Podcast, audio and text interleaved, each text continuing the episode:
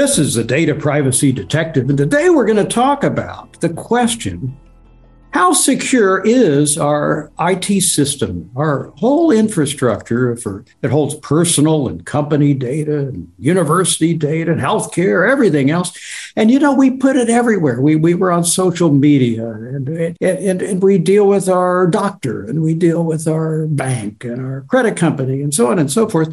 And all of a sudden, the world knows all about us if it can access all this data. And there it is floating around in zeros and ones. And someday it's even going to be stranger with quantum computing coming to us, but it'll all be out there. And it better be secure or we are all at risk. We know that. We're not going to get into the statistics today. Instead, we're going to focus on this how do small and mid-sized businesses deal with this? We all know that the giants have huge staffs and they do their best, and even they get clobbered by the EU and so on.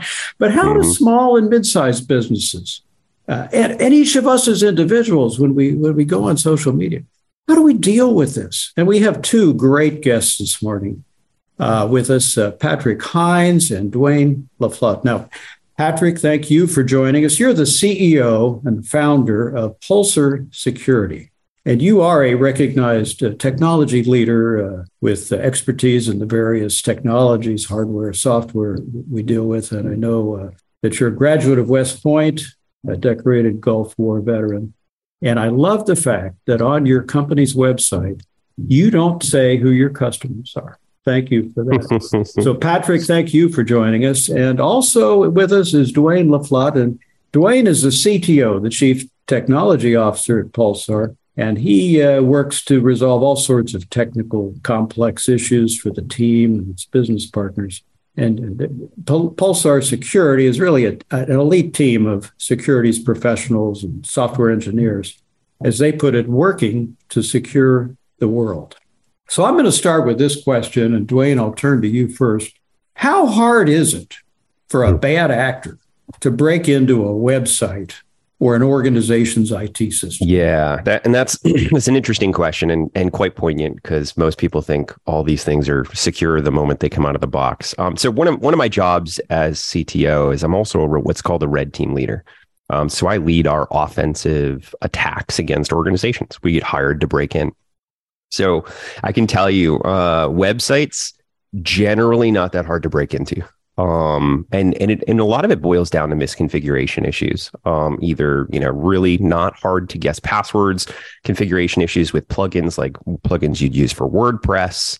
Um, you know those those types of things. So it's there's a lot of complexity in putting a website out that does something other than just display text. Right, the moment you start adding functionality, that's where people like me look for the the gaps in between the technology to find ways to sneak in. So I'd say normally uh, in our red team engagements, on average, it takes us about three hours um, to breach any organization. To break in, and you know, let me ask you this: HTTP Mm. You kind of are, we on alert? Wait a minute, there could be a problem. But then you add an S. Does that mean that you can't break in? No. Uh, it, so it makes it a lot harder. But what's interesting is even though you have HTTPS, a lot of the content that might be delivered to the browser um, may not necessarily be actually secure content. Um, I'll give you an example. We had one customer we were pen testing broke into the site, we were able to actually um, see traffic, and, and every one of their uh, end users was using HTTPS to mm-hmm. browse uh, websites and whatnot on the internet. But what we found is all the ads that are serving on the side of the browser, they're not coming from HTTPS. No, so we were able to inject code yeah, right. there, and then and then we were able to compromise the entire site. So and some can so even be fake. You know, they can be oh, fake yeah. ads, and then yeah, absolutely.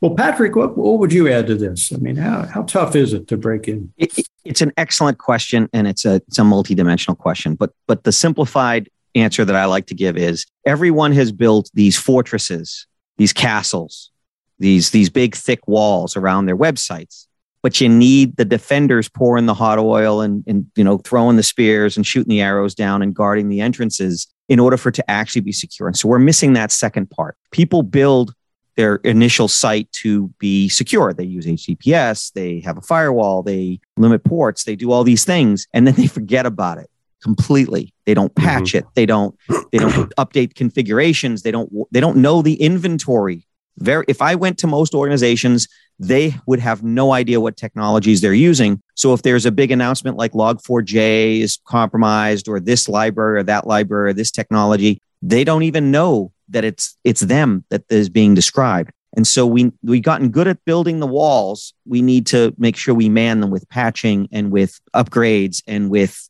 paying attention. It's like a puppy. You don't buy a puppy and then ignore it for three years. You won't have a puppy very long. You have to take care of it. And so your your all your digital assets that touch the web have to be maintained because there's bad there's there's monsters out there.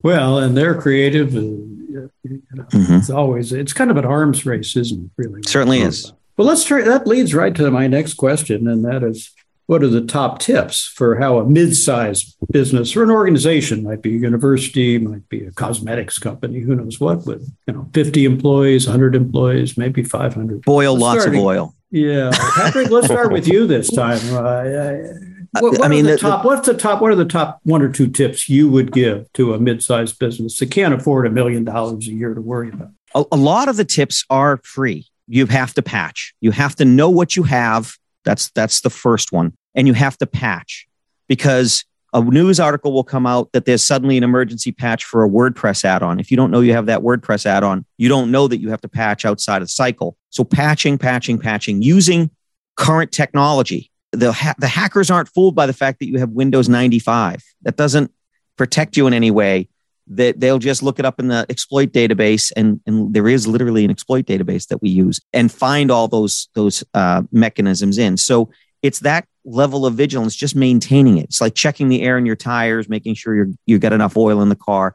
It's that basic maintenance that'll keep you uh, the most safe. And then after that, it becomes user awareness, uh, phishing training, those mm-hmm. kinds of things. And I'm sure Duane has other things in the list. But before I add Duane in, Pat, let me go back to where you started. And it isn't important to know what data, especially personal data, is flowing through your organization. I mean, I, I, remember talking to one client of mine that said, "Oh, we don't collect personal data." So, well, why don't you do a data map and a little data inventory? And you know, there are companies out like there that do that for you. And and you know, every they were you know employees were using it for all kinds of personal things, ordering yeah. things, and a lot of personal data. And a lot of people don't even know this this is yeah. going on. Am I that's right a, about that? That's an awesome point, and I'm going to have to start including that because you need that data inventory as well because then you don't know how many times have we seen an article where they're still figuring out what could have been compromised. Mm-hmm. and yeah. we've seen articles where um, the, the credit card information wasn't supposed to be maintained but it was. And so that, that i think i have to add that as part of the inventory. So that's an excellent point joe. Well you've made good ones. Duane uh, uh, what would you add um, what are the so, most important things that a, a mid-sized business really should be doing about all this? It's it's interesting. It's interesting because you say mid to small business, but mm-hmm. so we attack the entire gambit from military to small to large organizations to Fortune 500s, you name it. Mm-hmm. And I'd say systemically, one of the things I see that's an issue in all organizations is passwords. It's it's crazy how we'll go and start talking to an organization who you know might be a super large organization. You'd know their name if I mention them. And I go, yeah. great. What's your password policy? And they go, oh, it's, you know, 15 characters. It has to be complex. It's blah, blah, blah. and then when we break into the site and we download all of their users and we crack 70, 80% of their passwords, we find out most of them are, you know, summer 2023. You're like, okay, right. These are standard things you shouldn't allow users to choose. so, so that would be number one. a password manager? Is that the hundred percent? Yeah, hundred percent. I know. I know. LastPass right now has really kind of tainted the password management space, but but password management done right um, really is an asset. Um, like I use 1Password. Um, I'm I'm comfortable with their security paradigm. I'm comfortable with what they do, and it makes it easy for the rest of my family to use password management as well. But there are things like Bitwarden out there that are really good as well um, that don't cost quite as much. You know, their yep. variety. We don't endorse any product. Absolutely, nope. We're here just nope. to talk, but uh, there are a number yep. of choices out there, and be careful when you when you make the choice. Yeah, absolutely. So that would be my number one. Is you know absolutely better passwords, password managers. Small to medium businesses should absolutely be using these. But you need complex passwords for those to really have. well, that's true. To yeah. do their work. So there's always another layer. It's a defense in depth mm-hmm. strategy. And how often? Uh, how often to change them? What should a business so, require its employees to do? That's a good question. Um, so if your password is long enough, And let's say, like, um, let's say your password's 20 characters. Um, not really hard to get to with a password manager because you can just say generate a 20 character password. Um, at that point, you almost never have to change that password. Um, mm-hmm. We have a crack cluster at the office that can guess 3 billion passwords a second. So if I grab a, you know, hash, a representation of your password, if it, we have a, a, 6 billion word list database, if, if it's in that database, if it's ever been breached, that password, then we'll find it. But if it's a 20 character complex password, we're not going to brute force it in within the next decade. So really, you don't need to change it. The only time you would need to change it is A, if that password was breached, was leaked out onto the internet for some reason, the site you used it on was leaked. Not a big deal if you're using a password manager. So you should use a unique password for every site.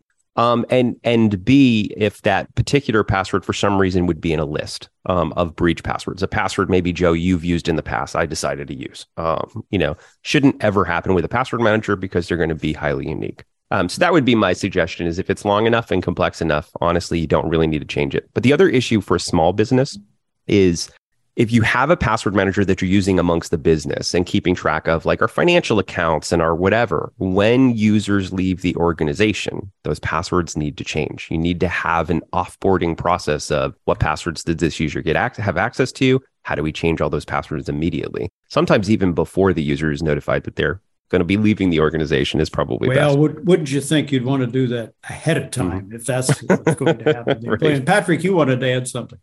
Yeah, I, mean, I, I I thought Duane might go, be going there. another thing to do is to make it easy. So so if you're not if you're an individual and you're just trying to be secure, like if you want to advise, my mother's 91 years old. I just I I'm trying to do things simple. The browser, if you're only on one system, does a pretty good job of maintaining passwords. It's not as good as a password manager. It doesn't have all the features. It doesn't cross to the phone, but the, it's not a bad thing to let Chrome save the passwords rather than using the same password everywhere.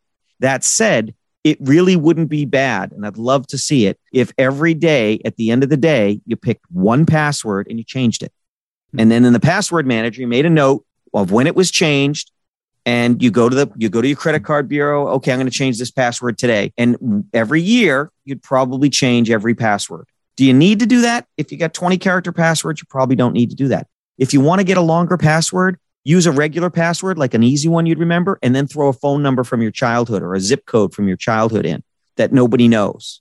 And, and, and those are ways to add entropy and, re- and length is really your friend. The longer the password, the better it is. And two factor mm. is also, I'm sorry, I keep adding things. We could talk forever. No, no, no we could talk forever, but I try to keep it to 15 minutes. So there you go. These are, i'll just asked you some of the top tips. Uh, there you go. You've given great advice, or many others, of course, training employees. We all, mm-hmm. I think, know that 80% of incidents probably are from people who make mistakes. We yeah. all make mistakes. So that's yeah. always going to go on, but it's, it's, it's, uh, uh, these, these are great top tips. So let me turn to my third question. The cyber criminals, they're all over the world and they're pretty good. They're very, mm. they're very sharp. And, uh, you know, they're at this.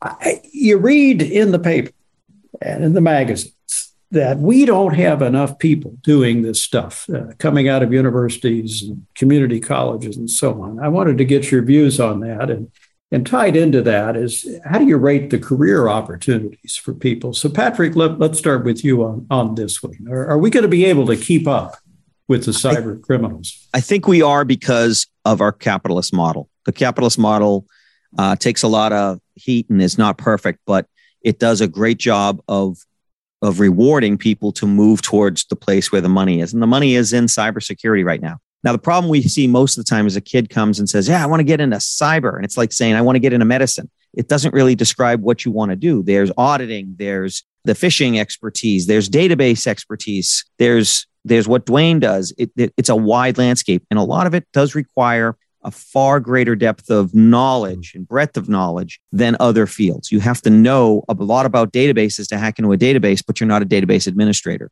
So I think it is a it's a high hurdle, um, but I think we're up to the challenge, and it's just going to take some time. We tend to train our own um, we have a huge training budget. And what do you look for in somebody you might be training? Uh, Inquisitiveness, background, uh, video pure, game talent. What do, what do you look for sometimes, for? music yeah. and video games are good indicators, but basically a tenacity, uh, a curiosity, um, a little bit of mischief, you know, making.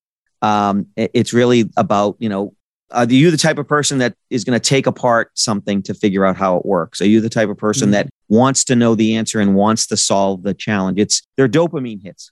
Hacking something is is, is a, gets you a little bit of a of a hit of dopamine, like solving a puzzle, because that's what yeah. you're doing. You're solving a puzzle. Jigsaw puzzle, mate. Yeah. What mm-hmm. would you add, Duane? I mean, you you work with uh, a lot of these people. How, how do you find the right talent? And is yeah, there enough out there? So a, a, there's not enough, honestly. And and Patrick's right. We we typically try and train up as many engineers as we can. We have a pretty active internship program where we'll take on high school and college students um, and try and actually bring them into the cybersecurity world, have them see what a red team does, um, give them training so that they can understand and get even certified before they graduate from college if they can to have really good job prospects. And even if they come with us, great. If they don't come with us, they're at least moving into the field, which is fantastic. It's one of our sort of missions is to get as many engineers in the field as possible. But Patrick's dead on. The people I look for are the people who are willing to. So you know, we're we're all older guys. You know, back in the day, I would take I took apart my parents' tube TV to see how it worked. Right. Then that's the thing, right? I didn't understand how it worked. I wanted to see what you know how what made it tick. And we're looking for that type of energy. And and you'll find in cybersecurity, the, the problem with cybersecurity, I guess problem, is it's changing every second. The 15 minutes we're going to be on this podcast, uh, there's probably 30 or 40 new exploits that have come out. So you need to want to really dig in and understand how all these work and and almost be rabid about like, oh, what's the next thing? Oh my gosh, did you see this really cool hack? Let me try and figure this out. Um, to really stay on top of it and, and be in the top part of cybersecurity. It sounds like an exciting field. Well, let's round third and head to home. Uh, Patrick, any last words for our listeners on this topic? Uh, I think that the the key here is to stay informed and to keep trying. Little little increments. It's not like it's like staying in shape. It's like eating right. It's like everything else. If you like work at it every day, every day, even if it's exactly. Yeah. Exactly. If you do a little bit every day, if you read an article, if you listen to podcasts like this, if you if you try, you're going to be better off. Um, and and that's really the key. Is we need to get the a consciousness, and I think we're starting to get there. Duane, any last I'd say, uh, advice?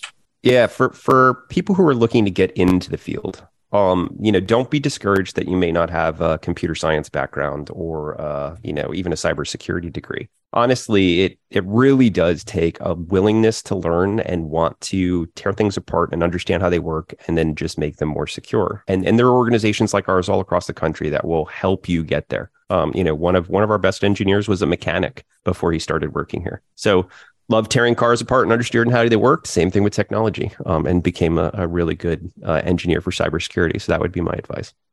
Thank you both very much. Uh, what a wonderful uh, exploration of this really critical thing that even small and mid-sized businesses can do things within a budget mm. to uh, help the world be more secure, not only for the business but for all of us. And as always, I will close by reminding us all protecting your personal data begins with you.